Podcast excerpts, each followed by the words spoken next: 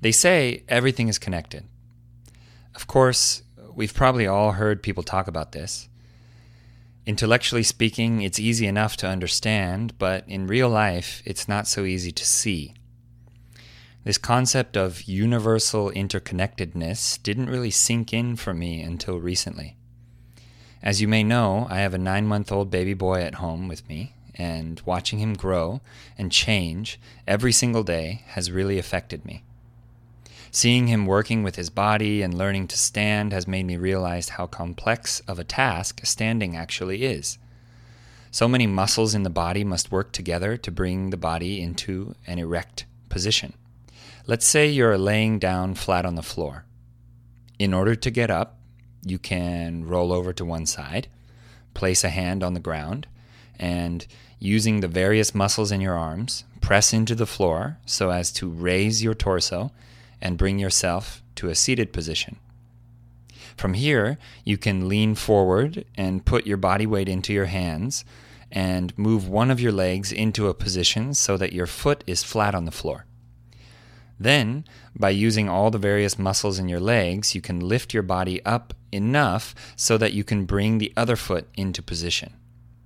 Then, with all the muscles in both your legs working together, you can begin to straighten out your legs. But in order to keep the torso upright, you still have to use the muscles in your lower back, lower belly, and hips to bring the body into a full and upright position. This is something we do every single day when we get out of bed, and yet it is so rare that we stop to think about how complex of a task it is. As a result of watching my son learn to stand, I have started paying closer attention to the way I stand, my posture, and how I walk. And I've noticed some oddities in my posture that affect my spine. Recently, I realized that 2 of the vertebrae in my back have been misaligned for a long time, and I was able to trace it back to an old basketball injury. So I've been doing different workouts and stretches to free up some space in my hips and lower back muscles, and as a result, I have noticed some other positive health benefits. For example, I used to have issues with digestion. And since I've been doing work on the issue with my lower back, things have started to clear up.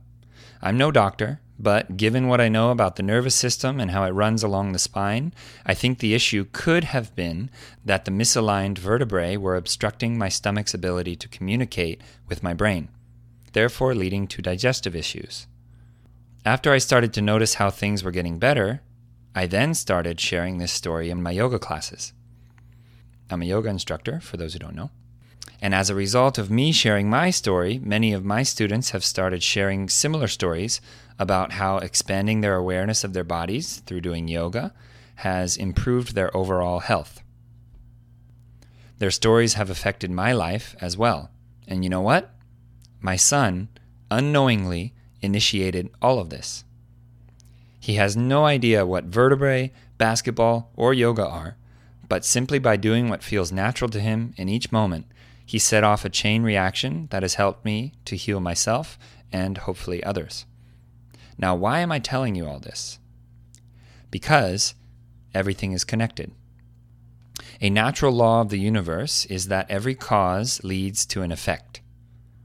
That effect then becomes a cause for another effect. And that new effect then becomes a cause for another effect. And so on and so on. For example, let's say it rains one day. The rain makes the ground wet. The wet ground is slippery and causes someone to slip and fall. That person breaks a bone and goes to the hospital. They get a cast, the doctor gets paid, and the injury gets better over time.